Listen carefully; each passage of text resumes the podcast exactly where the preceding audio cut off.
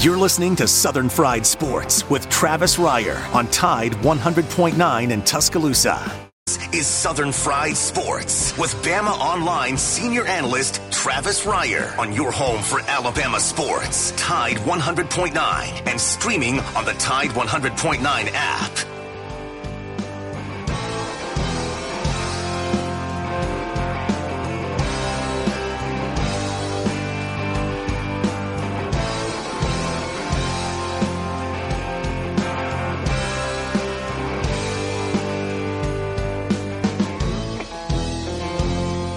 Make it through this year, I think I'm gonna put this bottle down.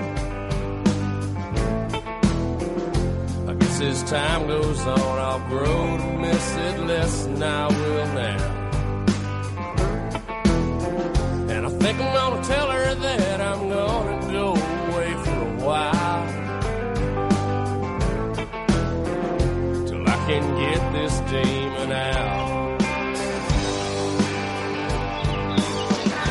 It is 11 a.m. on a Monday morning. It is time once again for Southern Fried Sports on your home for University of Alabama Athletics, Tide 100.9 FM. Travis Ryer, senior analyst for BamaOnline.com, part of the 247sports.com network.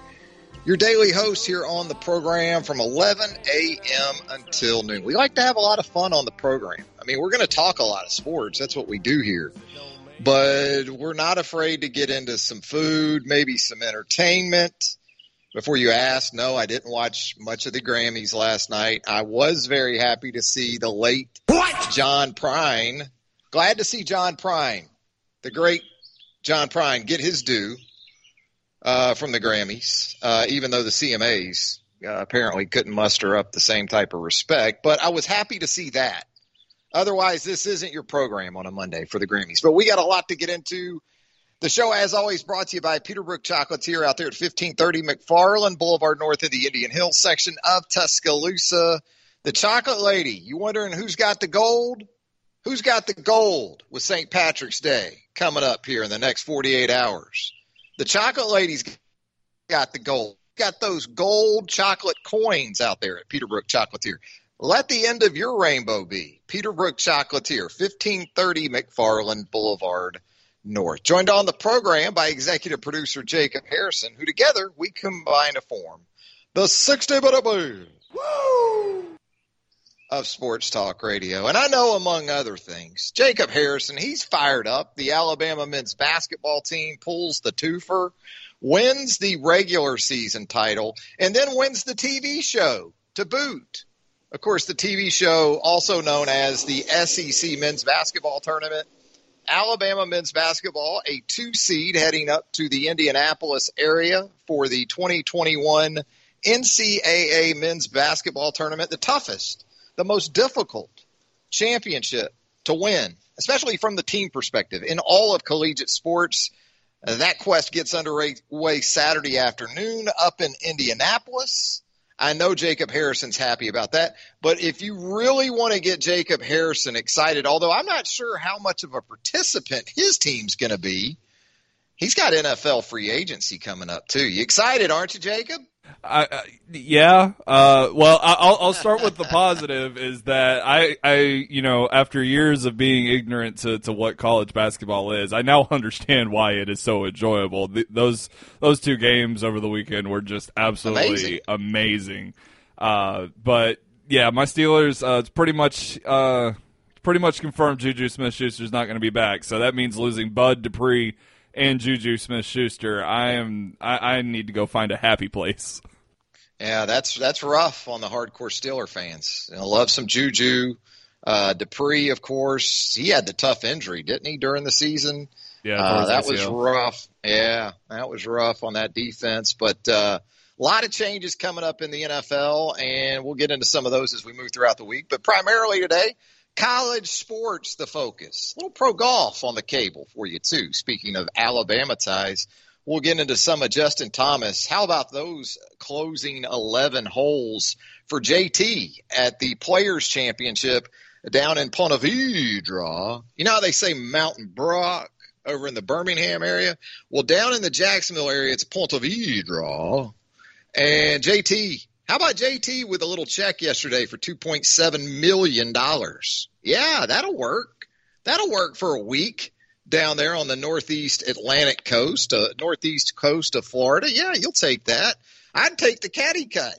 I mean, if the caddy cut is the standard 10%, his caddy, Jim Johnson, he's looking at $270K for Lupin for the week. I'd take the 270. You know, just the 10% would be fine.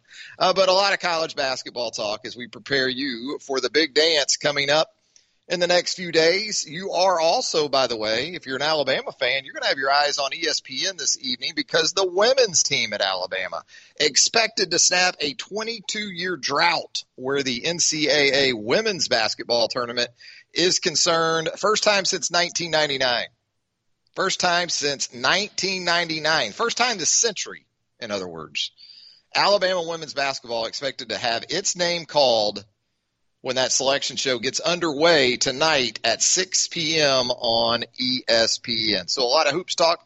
We also, though, have some important college football recruiting news to get into from over the weekend. We sort of previewed this for you late last week. Emmanuel Henderson, the five-star running back from Hartford, Alabama. You ever been to Hartford, Alabama, Jacob? You're from down that way, kind of. That's a little bit east of where you're from, but Hartford, Alabama. It's just above the Florida line down there. No, I don't think I've made it out that far. I've been all over the state, though, so that would be a first to find a place not to have been. I've been to Hartford, Connecticut, and also Hartford, Alabama. Just a little bit of a difference, you know, just a smidge.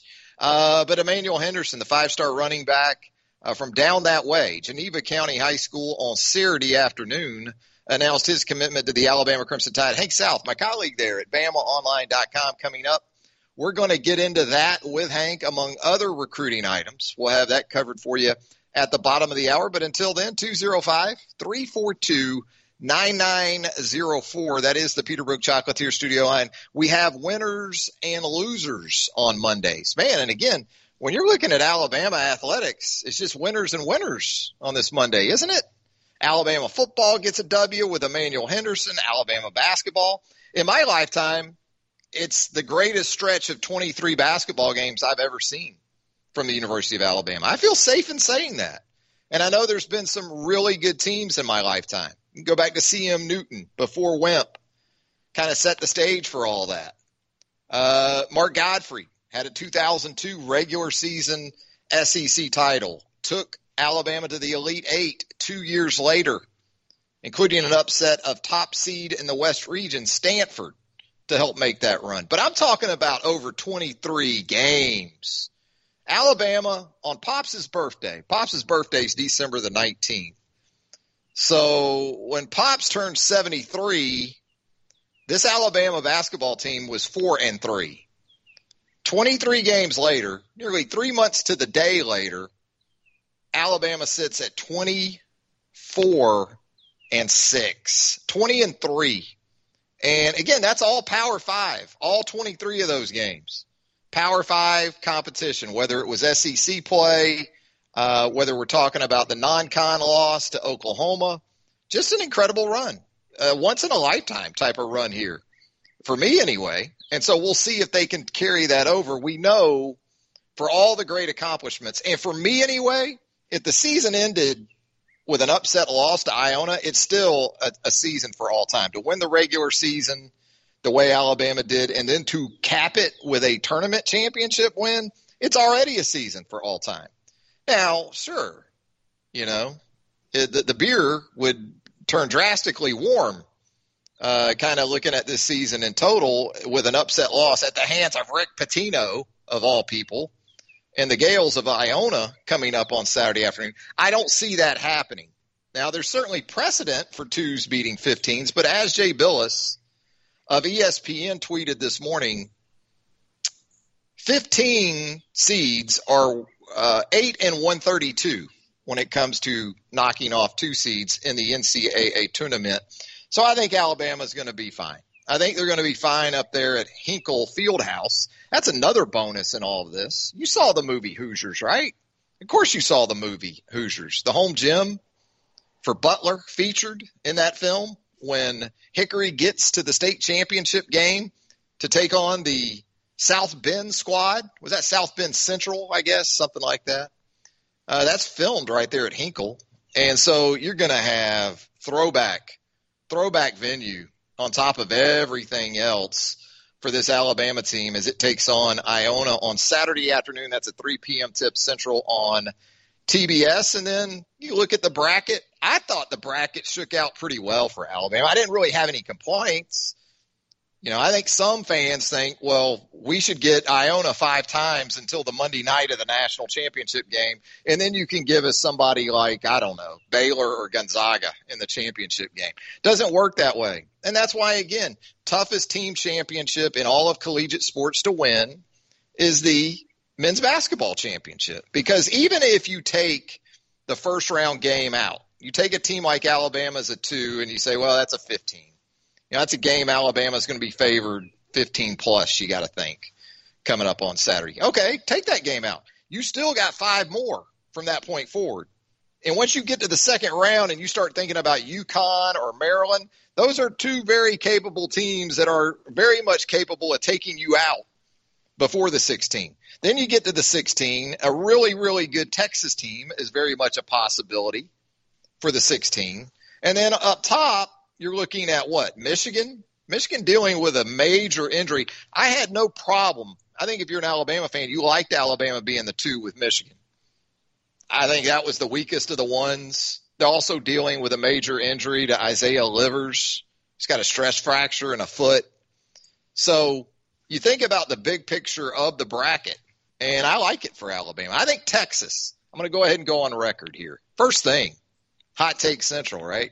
First thing on a Monday, I'm going to come straight out of the box and say the obstacle in the way of Alabama reaching the Final Four will be Texas in the 16.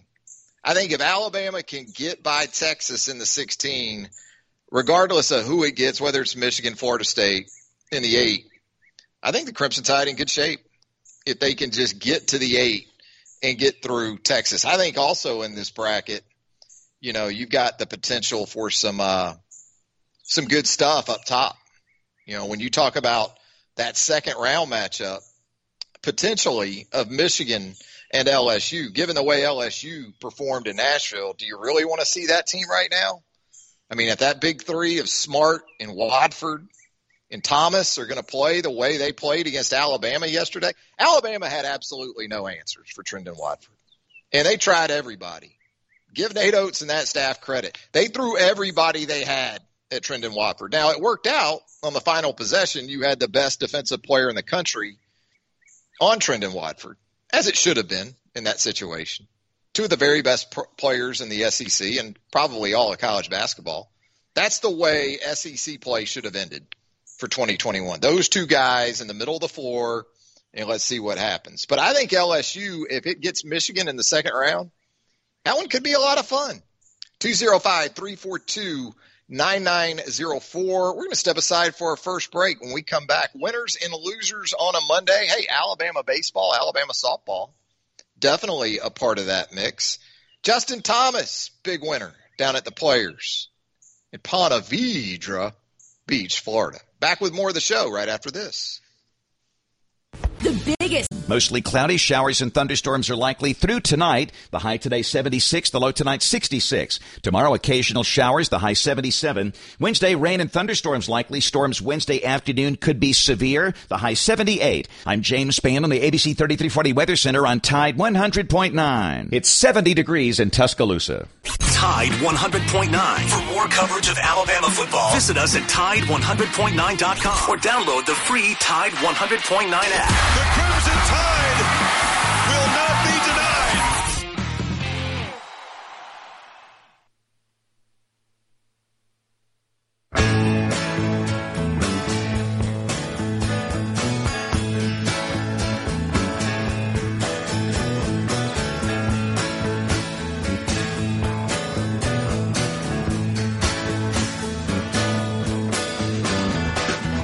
Look out at any window.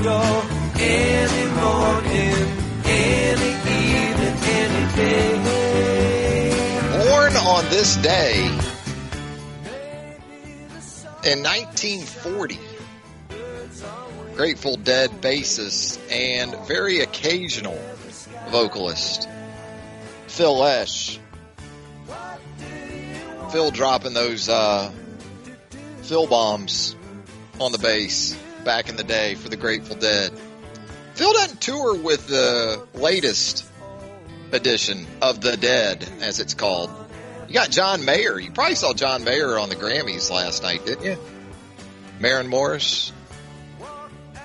John Mayer now in that role of Jerry Garcia. Still got Bob Weir there leading up the vocals and some guitar, and Bill Kretschmann, Mickey Hart on the dual drums. But Phil has kind of decided it's a wrap with the Dead at this point.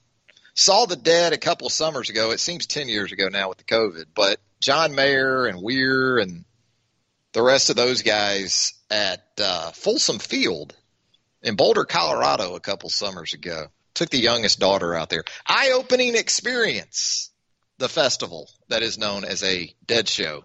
No doubt about that. 205-342-9904 is the Peterbrook Chocolatier studio line. If you'd like to jump on board with us on a Monday morning, we would love to hear from you. Some of the blue bloods in college basketball, they're not messing around, man. Even with the COVID situation and all that, you're seeing some blood in the streets where the coaching business is concerned already on this Monday. Indiana, according to Jeff Goodman of Stadium.com, Indiana has made the move to fire Archie Miller. Now, Archie Miller, according to Goodman, has a $10 million buyout. I didn't know Jimmy Sexton represented basketball coaches, too. That's some Jimmy Sexton-ish, isn't it? $10 million buyout? Well, it is Indiana. So Indiana, once again, in sort of the basketball equivalent of the post-Gene Stallings Alabama abyss, where football was concerned back in those days, still in search of the right coach. Kelvin Sampson's been through there. Out of Houston. Interestingly enough, Kelvin Sampson's taken his Houston team up to the NCAA tournament, and the Cougars' first-round game is right there in Bloomington at IU. You've also had Tom Crean in there at IU. Hasn't worked out. Coach Dwayne Wade at Marquette previously. Of course, Crean now the head coach at the University of Georgia, and so Archie Miller. There was kind of a pool about which of the Miller brothers might go first in this coaching cycle. Would it be Archie at Indiana? Would it be Sean Miller at Arizona with the NCAA Vultures seemingly soaring above that program out in Tucson? Well, it's Archie. Archie going away with $10 million, though. Good for him. 205-342-9904. That is the Peterbrook Chocolatier studio line. We told you a pretty good weekend on the diamonds for Alabama, too. Alabama baseball. What did we tell you last week about that series with Stetson? What did we tell you? We told you it was going to be ultra competitive. Stetson's traditionally a really, really solid mid-major type program. Always has pitching. Stetson is kind of like the group of five version of Vanderbilt. Stetson is always going to have pitching. And for a couple games, Alabama got pitched up pretty good. But they pull out the rubber contest Alabama does yesterday. And so now it's time to kind of like breaking spring training at this point, because getting into SEC play, that's the big leagues, as we know. And why not just make a trip to number one Arkansas this weekend to get it going for Brad Bohannon and the guys? That's how Alabama baseball will open SEC play this weekend at number one Arkansas. One of the polls, it may be Baseball America. One of the polls I saw this morning, 1 through 5 in the top 25 teams in the country, all SEC teams.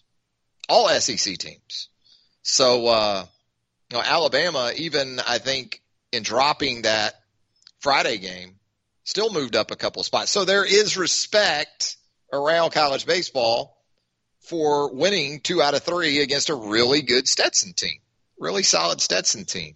Brad Bohannon, no doubt, scheduled this way. When you think about the ramp up to SEC play, Stetson's the best team Alabama's faced to this point, and you see them right before you take off to Arkansas. Now you do have a midweek game this week at Troy on Tuesday before you go to Fayetteville. So that's where it sits for Alabama baseball this week. Alabama softball 22-1 now after that sweep of the Auburn Tigers over the weekend. Looked like Auburn was watching that game yesterday. Looked like Auburn with a 2-0 lead there about the midway point of that game. Looked like they were going to save a game of that series. But you know what? Bailey Dowling, the freshman infielder, said, nah, you know, this broom feels pretty good. And she used a broom to hit a 3-run shot to the top of the scoreboard down there at Auburn in the left center. And with that, Alabama goes on to win 4-2 yesterday and complete the 3-game sweep. Montana Fouts really good in relief. I believe Kilfoyle got 2 of the wins down there, but Fouts was really good on Saturday in her start, and then she came in the bottom of the 5th yesterday. Kilfoyle was pretty good, not quite on top of it. She gave up a lot of hits on Friday, but she struck out 10 to sort of work around that one. But Fouts shut it down pretty good there in the final 3 innings. So Patrick Murphy, 22-1. Softball at UAB on Wednesday this week. And then you got the Vols of Tennessee in here for 3 over the weekend. Yeah, you know, when you think about those games in Nashville from Saturday and Sunday, definitely had an NCAA tournament feel to them, right? I mean, even though, as we've talked about before, the tournament is essentially a television show. It's content. You know, that's what the cable providers, that's what the networks pay for. They want that content. And they got their money's worth. I mean, ESPN, once again, gets every bit of its money's worth with this SEC tournament, especially where the semifinals and the final were concerned. You know, Saturday was a real gut check for Alabama in the Tennessee win. You know, that one had the feel with about 5 minutes left that, you know, you wondered if Alabama was going to be able to close that game out. But, again, you were encouraged that on a day when it didn't shoot the 3 particularly well, it was able to win a basketball game in some other ways. And so defensively, you continue to be encouraged by this team. And then just the fortitude, just the makeup of these cats, man. You know, Herb Jones, when you think about what it takes to win an NCAA tournament title, you got to have a Herb Jones, in my opinion. Just a guy that you gotta kill him dead. And it's not always pretty. And it wasn't pretty again yesterday for Herb. 6 of 16 from the field, but he does have 11 rebounds. That was such a Herb line yesterday. 13 points, 11 rebounds, 6 assists, and 4 blocks. I mean, that sums up Herb Jones. And the 6 of 16 from the field sums him up too. But, again, the bench comes through big for Alabama. Quinterly, great again, deserving of MVP honors. Reese made a couple of threes for you. Bruner's just playing on guts at this point. He's obviously not right with those knees. That was very evident. More so in terms of what he was trying to do defensively out on the floor. He just couldn't guard those LSU guys out there on the floor. But, you know, Bruner gives you 13 minutes. But so many of these complimentary players who have absolutely bought into their roles, like Jawan Gary, 8 points, 8 rebounds, 7 of those off the offensive glass and 17 minutes of work.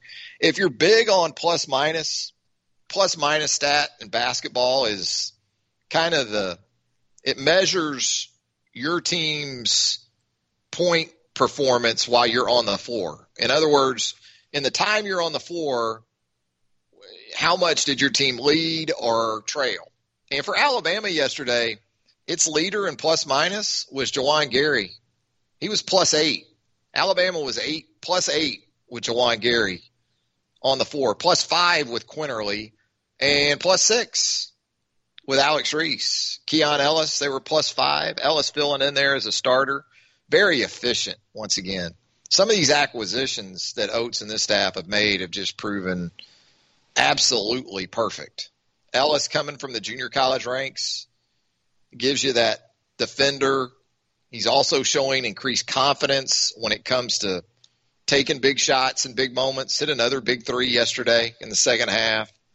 And then you got the seniors, of course. Petty wasn't the John Petty that you'd like to see at this point in the season. But, again, you still got 59 points from three of your guards. And really, the number goes to 72 if you count Herb as a guard.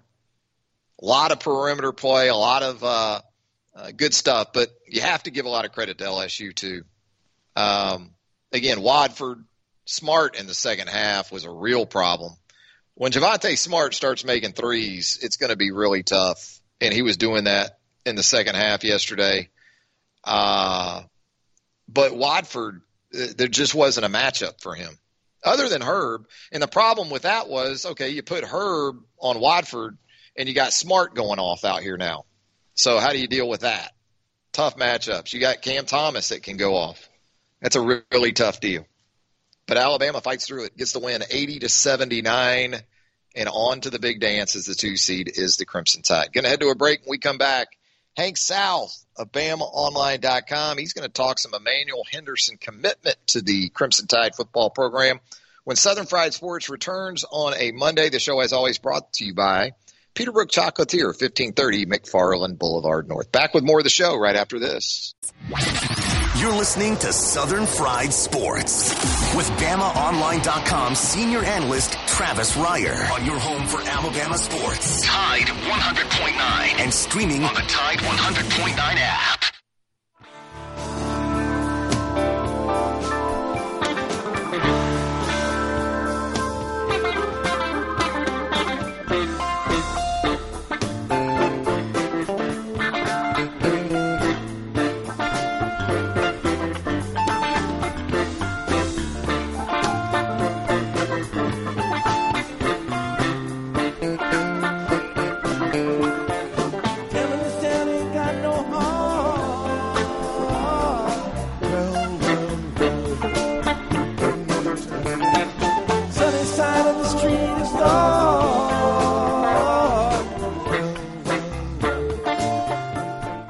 To all the great news for the University of Alabama Athletic Department over the weekend was the addition of five-star running back Emmanuel Henderson to the Alabama Crimson Tide football program's 2022 recruiting class. Joining us here on Southern Fried Sports now to talk about that and a few other items of interest, Hank South does an outstanding job covering recruiting for us there at BamaOnline.com.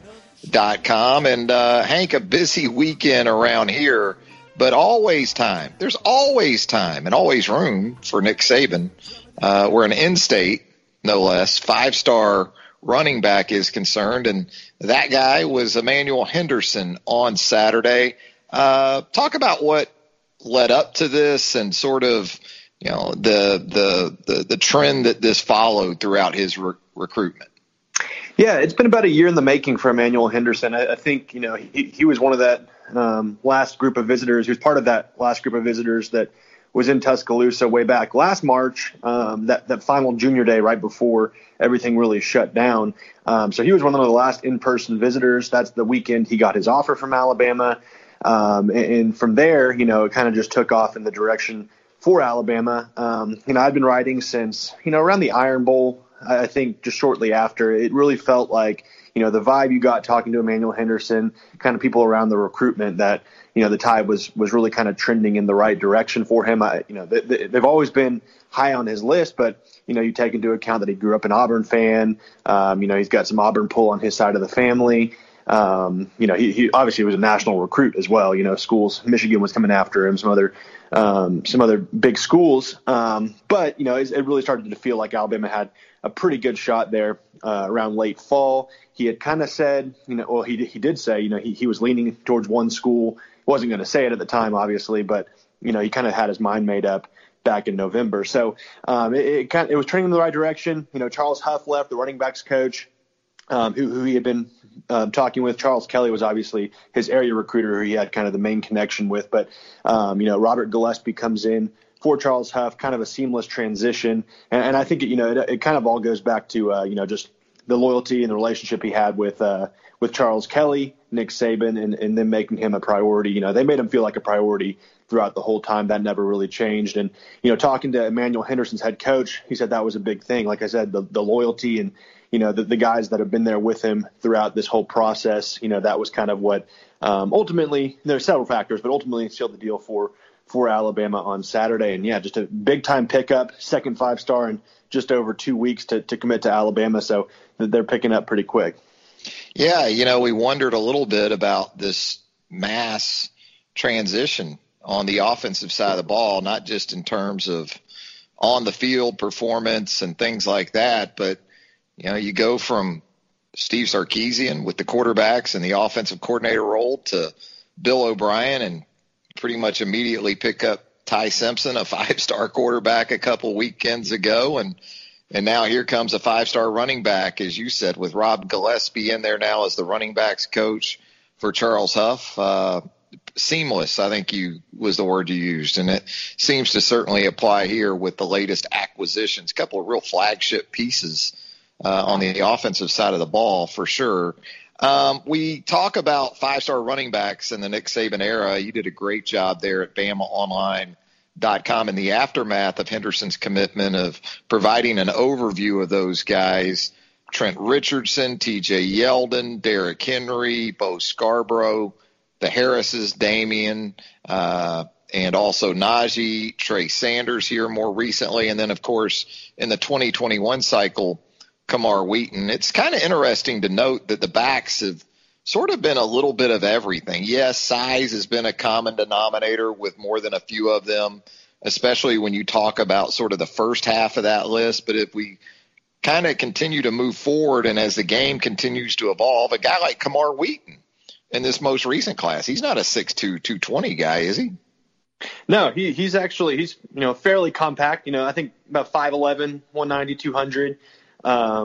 But, you know, you turn on his tape and he just flies. You know, he can do all sorts of things. And what, you know, with Emmanuel Henderson, what makes him unique is, you know, Bama's not really actually, I mean, obviously, you know, he's rated as a running back, a 5-star running back, but he's more recruited as an athlete when it comes to Alabama. You know, I think that's kind of what really sold him on, you know, the pitch Alabama was making. You know, they're obviously loaded at running back. They've got a lot of guys in there. Just signed Kamar Wheaton as well. But, you know, they told him they don't envision him as just a running back. They can, you know, put him in the slot. He can return kicks. He can do all sorts of different things. And I think he kind of liked, you know, the idea of not just being, you know, put in that running back box. You know, he can do several different things on offense.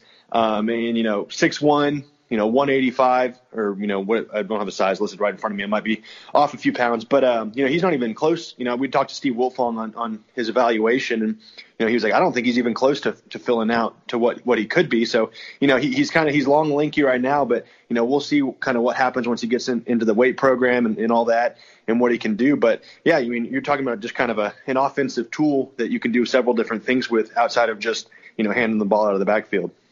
Speaking of tools, one that can't hurt in recruiting is the National Football League. And when you talk about the 6 5-stars at the running back position in the Nick Saban era that have passed through the program, that's the one thing they all have in common. They all have played or will play, in the case of Najee Harris, in the National Football League. Now, we look ahead now, and you start thinking about perhaps the recruiting process returning to another semblance of normalcy. I see an update that you had with Bobby Taylor, the cornerback from Katy, Texas, who is committed to Texas A&M right now. But I know here in the last couple of days, he's announced his intentions to make an official visit to Alabama in mid-June. Is we taking that as a sign maybe that things could start to loosen back up? I mean, we are, really a year anniversary into this shutdown from a visit perspective. Yeah, maybe it's just, you know, trying to will it to happen, you know. We'll see. But it seems like it's all moving in the right direction, you know. The dead period's currently extended through the end of May, so, you know, that's not going to change. But there's been a lot of buzz, a lot of, you know, whispers that, you know, there could be some sort of normalcy in terms of, you know, maybe camps, perhaps visits, you know, kind of putting that recruiting calendar outside of a dead period into a quiet period, which allows in-person recruiting. So, we saw Bobby Taylor announce official visit plans. I don't know if that's, you know, that's when he wants to, or if that's when he actually said it for. So we'll see. But it was kind of an interesting update from him, just considering he just committed to Texas A&M 3 weeks ago, and he didn't have Alabama in his final three when he announced. I think he committed over Texas and Michigan. So perhaps Bama's making some ground. But yeah, it'll be interesting to see that this summer when recruiting opens, if it opens back up, because, you know, last spring and summer, all we talked about was how this could be the biggest flip season of all time. All the guys were committing in the spring and summer because there was so much uncertainty. They were trying to get their spots. And then, you know, everyone was going to flip when visits opened back up in the fall. Well, visits never opened back up in the fall. So it wasn't as dramatic of a flip season as maybe some anticipated. You know, that I think that could be interesting with this year, with visits looking like they probably will open back up at some point. Guys that are already committed, you know, guys that have never really experienced the full recruiting process yet, you know, those guys are going to be tempted to take visits, and that's, you know, for every commitment list. You know, I would imagine Bama commits currently are probably going to take visits elsewhere, some of them at least, in other schools. So yeah, it'll be interesting to see. I saw Bobby Taylor schedule that one, and then Ty Simpson quote tweeted him and said, "See you there." So maybe Ty Simpson's going as well. So we'll see kind of how this all starts to unfold. And I guess with Taylor, no surprise to see that new Alabama assistant coach, cornerbacks coach Jay Valai, given his ties to the state of Texas previously, looks to be the primary recruiter for Bobby Taylor. Yeah, Jay Valai's kind of taken over. You know, it kind of seems like he's filled in for the Carl Scott areas, parts of Texas, parts of Alabama. You know, that kind of seems where his territory is at. But yeah, you know, recruits just rave about him. You know, another big name that just kind of reopened his recruitment earlier this last week, I guess, was Evan Stewart, the big wide receiver out of Texas. You know, he's talked about how his connection is with Jay Valai, and you know he's going to be a big kind of asset for Alabama in that Texas region where Alabama's coming off losing Carl Scott and Jeff Banks, who were their two main Texas recruiters. Now they have Jay Valai and Jay Graham kind of manning that position, which, you know, I don't think there'll be much of a drop off with those two guys working for Alabama in the state of Texas. We are on the precipice of the start of 2021 spring football drills at the University of Alabama. And, of course, recruiting never stops. And Hank, Tim Watts, the rest of our staff there at BamaOnline.com do a great, great job of keeping you informed on all of that. But, Hank, as you know, it's basketball season, man. It is March Madness around the University of Alabama and this men's basketball program, the women's program for that matter. But before we get out of here, wanted to ask you about maybe another late target or two for Nate Oates on the recruiting trail for this 2022 cycle. Is it pretty much down to a big man, a post from IMG, and maybe a Big 12 transfer that's on the market?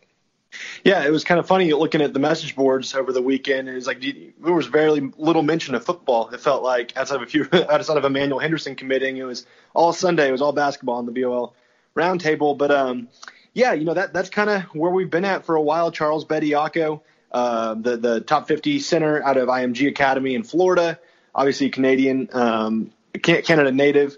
So, you know, Bama's been after him for a long time, you know, well over, you know, I guess this fall it'll make probably about 2 years they've been after him.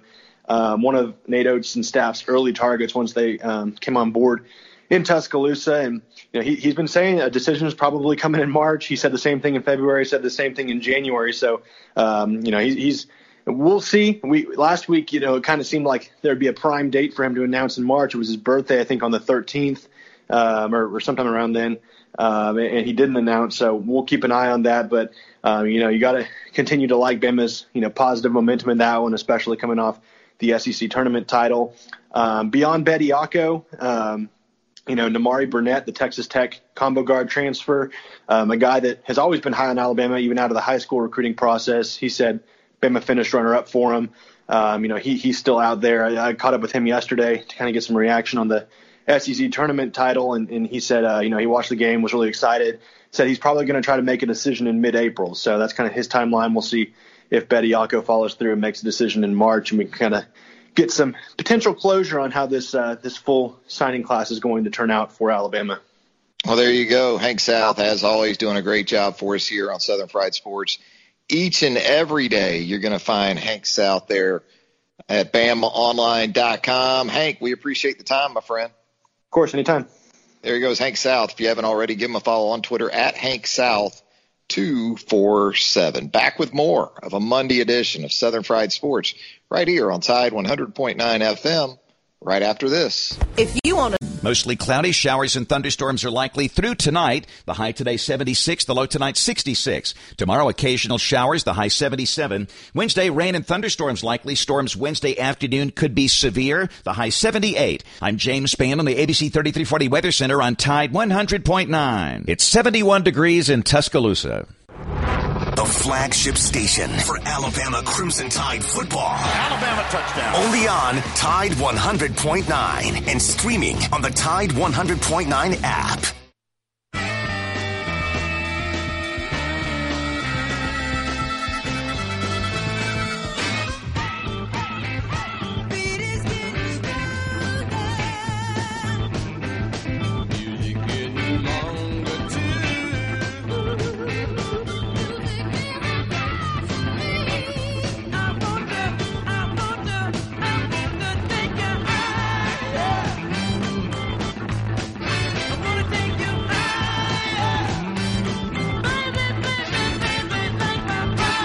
Also, on this day, in 1943, Mr. Sly Stone, Sly and the Family Stone, to be exact, right there for you. That'll get you going on a Monday. A little Sly and the Family Stone. Sly Stone's 78 years old today. So there you go. Hey, speaking of birthdays and retirements and anniversaries, Drew Brees finally made it official over the weekend. Drew Brees. After a hell of a stint there in New Orleans, decade and a half, announces his retirement. It was expected. And Alabama fans should still send $10 a month. Need to send $10 a month, or at least like a Chick-fil-A gift card for $10 to that Miami Dolphins team doctor who failed Drew's Dolphins physical all those years ago when he was the choice of Nick Saban behind center down there in South Florida. Wow. How good did that work out for Alabama? Nick still gets heated talking about it. He was on a podcast here recently, I think with Patrick Peterson and former LSU corner. And they got into it. You could tell Nick still doesn't like to talk about it. Great for Alabama, though. Drew Brees in my alma would not have been a good thing for the University of Alabama. 205-342-9904. That is the Peterbrook Chocolatier studio line. Also, did you see today where the ACC has done away with its intra-conference transfer rule, in which you were pretty much going to have to sit out a year as an intra-conference transfer. And that sort of speaks to, you would think, what's expected to come here in the next month or so from the NCAA level, which is the one-time transfer rule, at least for 21-22. And so if that goes into effect, then it becomes sort of a conference issue where players, student athletes, jumping from one SEC or ACC or conference member institution to another is concerned. What the ACC essentially did today was say, look, if this one-time transfer rule goes into effect at the NCAA level, we're not going to have anything to prevent conference members, conference student athletes from going from one situation to another within our league. So now we turn to the SEC. What's up? What's up over in Birmingham? Where you at, Greg Sankey? SEC going to do away with its intra-conference transfer rule? Henry To'oto'o's got a keen interest in that, doesn't he? The Tennessee inside linebacker, very much on record, at least his father is, with Hank South of BamaOnline.com last month, talking about they're essentially waiting to see what's going to happen with the one-time transfer rule, and then in relation to that, the SEC intra-conference transfer rule, And if those things go the way the Toa Toas would like, in that interview with Mr. Toa Toa anyway, seemed all but certain that Henry Toa Toa, if cleared, would all but likely be headed to the University of Alabama. So there's certainly some Alabama and Henry Toa Toa interest in what happens next with the Southeastern Conference in that regard. 205-342-9904 is the Peterbrook Chocolatier studio line. We talked a little bit earlier about Justin Thomas winning the Players' Championship. I thought it was interesting because as a lad growing up down there in Northeast Florida, I was actually – I don't know if I was at the final round. I wasn't there when Jerry Pate – if you're old enough to remember, Jerry Pate won the first – it was called the TPC, the Tournament Players' Championship back then. Now it's just called the Players. But back then they switched courses. They moved across the street. They were at Sawgrass Country Club, which is right on the Atlantic Ocean there, pretty much. And they moved across A1A to the new at the time in 1982. Crazy to think that 40 years almost, that the Players or the TPC has been at the stadium course. It's that old.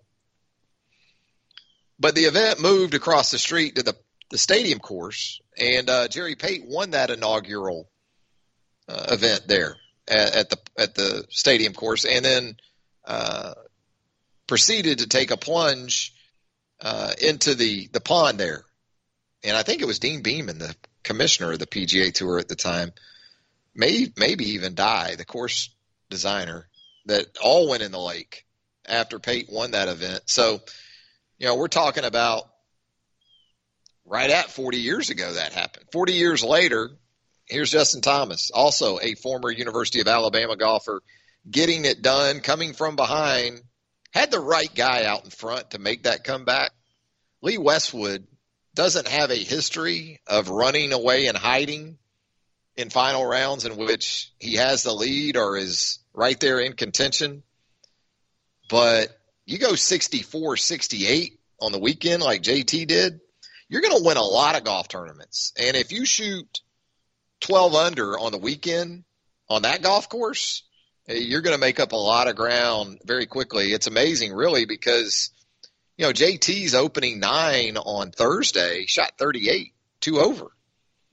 He got that thing back to where he needed it. He played the front 9 for his back on Thursday. Really got it going there. You know, a solid round on Friday. Nothing crazy, but then the weekend just went nuts. So Justin Thomas is your 2021 Players' Champion. Now, look, if we use it in sort of football terms, what the Players' Championship is sort of like the SEC championship game in football. And then the next month, the college football playoff cranks up. That's what golf basically does with the Players. You've got the equivalent of the SEC championship game with the Players. Huge tournament, very prestigious, big price tag. You know, as we talked about at the top of the show, $2.7 million to win that tournament for Justin. And then you get into the Masters, and the PGA has been moved up, and the U.S. Open, and then the British Open. You get into the real playoff coming up, kind of like the NCAA tournament. And why the NCAA tournament is so difficult to win, because once again, when you get to the second game, anything can happen. As a 1 seed, a 2 seed, doesn't matter. So we'll see how that plays out. And we're hopeful it's a 5-game stretch after that first round for the Alabama Crimson Tide. 205-342-9904. Man, Jacob, we're already seeing the NFL transactions are already popping, huh? Some deals getting done there in the National Football League. Yeah, it must be nice for some of these teams to hold on to their talent. Oh, Tom Brady did it again. Restructured that deal down in Tampa, and now they're able to keep Shaq Barrett, one of their top pass rushers, able to get him on the hometown discount. Do you see that? Shaq Barrett, I think it's 4 years, $36 million. Or more than that, it's $36 million guaranteed, I think, for Shaq Barrett. It's $72 million overall. 72 and 30 and half of it, I guess, guaranteed. Tom just keeps working that cat magic, man. Just all about the rings for Tom. Must be nice to have a quarterback that doesn't, completely blow out his contract. And also a quarterback who has a globally famous wife who, in terms of modeling, probably makes a good bit more than even Tom. See, I've always wondered on that, though. How much does that really play into it when you're I can't fathom the amount of money that any of these players make, but, at the end of the day, we all know that this is why Tom is successful. It's because he doesn't take max contracts at his position.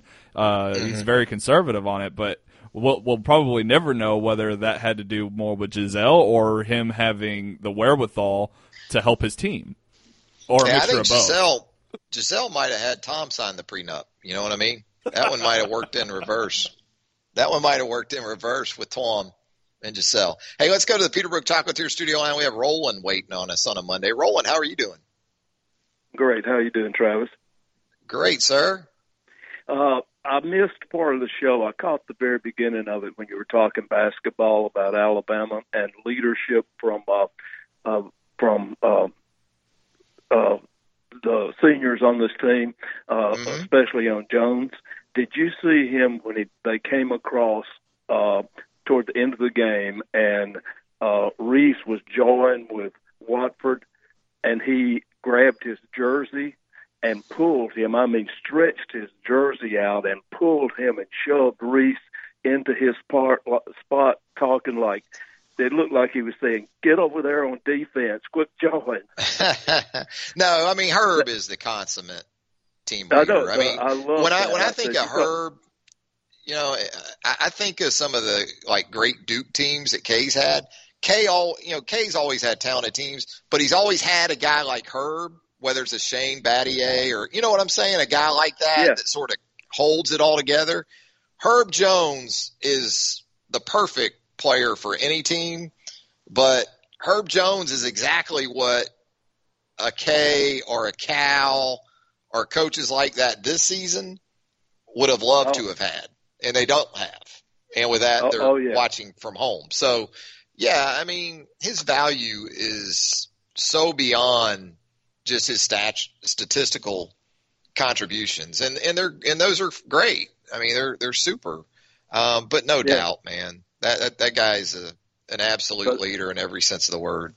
But he grabbed him and just got him in his position. I thought, man, you're in charge of this thing. He runs that show. There's no doubt about it. For you, man. Hey, Roland, thanks for the call. Have a great rest of your Monday, my friend. All right. There you go. Thank you, man. Roland was rolling on a Monday. Yeah, Herb Jones is a coach's dream, man. Kay hadn't had a guy like Herb in a long time. The good thing about one of the great things about those past Duke teams, they always had a guy that held it together like that. That just weren't. It just wasn't talent. Again, Battier was one of those guys in the past. Grant Hill, for all his talent, especially later in his career, he basically did with the 94 Duke team, just getting them to the final against Arkansas. That wasn't one of K's most talented teams, but you got Grant Hill, and he's versatile and can play defense and play on the ball and essentially do all the things that Herb's asked to do. Better shooter, Grant Hill was, than Herb, but athletic, and on top of all that, had every intangible you could ever ask for. And that 94 Duke team, again, that wasn't an exceptionally talented team, but when you've got, as we've heard Nick Saban talk about in football, when your best players are also your best people, that makes for an opportunity for a team to really max out its potential.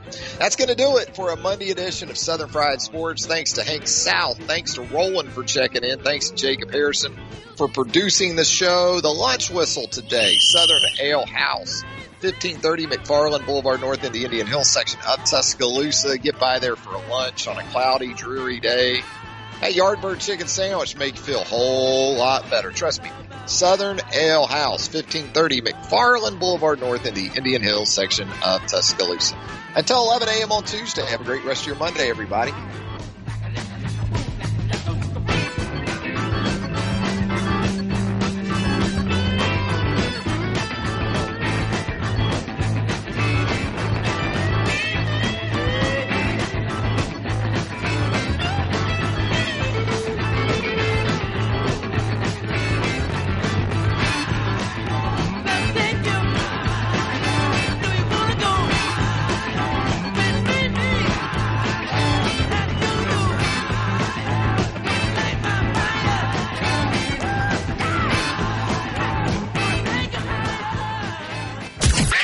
Thank you for